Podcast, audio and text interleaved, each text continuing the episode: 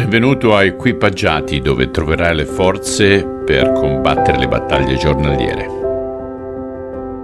Carissimi, quest'oggi vedremo la conclusione del quattordicesimo capitolo del Vangelo secondo Matteo, dal versetto 22 al 33.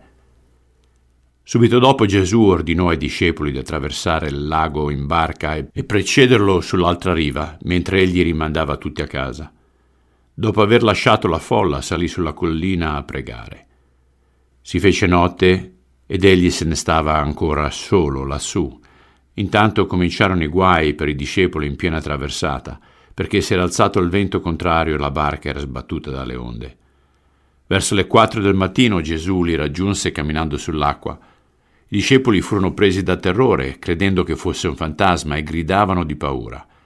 Ma subito Gesù parlò loro, rassicurandovi. Non abbiate paura, sono io. Allora Pietro lo chiamò, Signore, se sei davvero tu, dimmi di venire da te camminando sull'acqua. Va bene, disse il Signore, vieni. Pietro allora scese dalla barca e cominciò a camminare sull'acqua verso Gesù. Ma quando vide intorno a sé le onde così alte, ebbe paura e cominciò ad affondare nell'acqua. Salvami, Signore, gridò. Subito Gesù stese una mano e lo afferrò. Uomo di poca fede, gli disse, perché hai dubitato? Appena furono risaliti in barca, il vento cessò. Allora gli altri rimasti nella barca si inginocchiarono davanti a Gesù, esclamando, Tu sei davvero il figlio di Dio. Signore, sembra strano che i discepoli non abbiano capito chi tu fossi mentre distribuivano i pani e i pesci.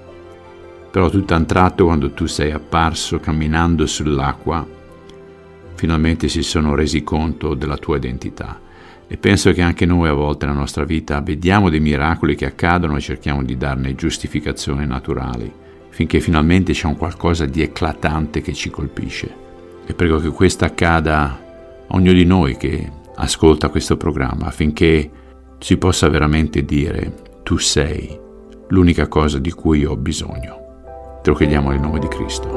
Amen. E ora, caro amico, cara amica, vai e conquista la giornata. Un abbraccio.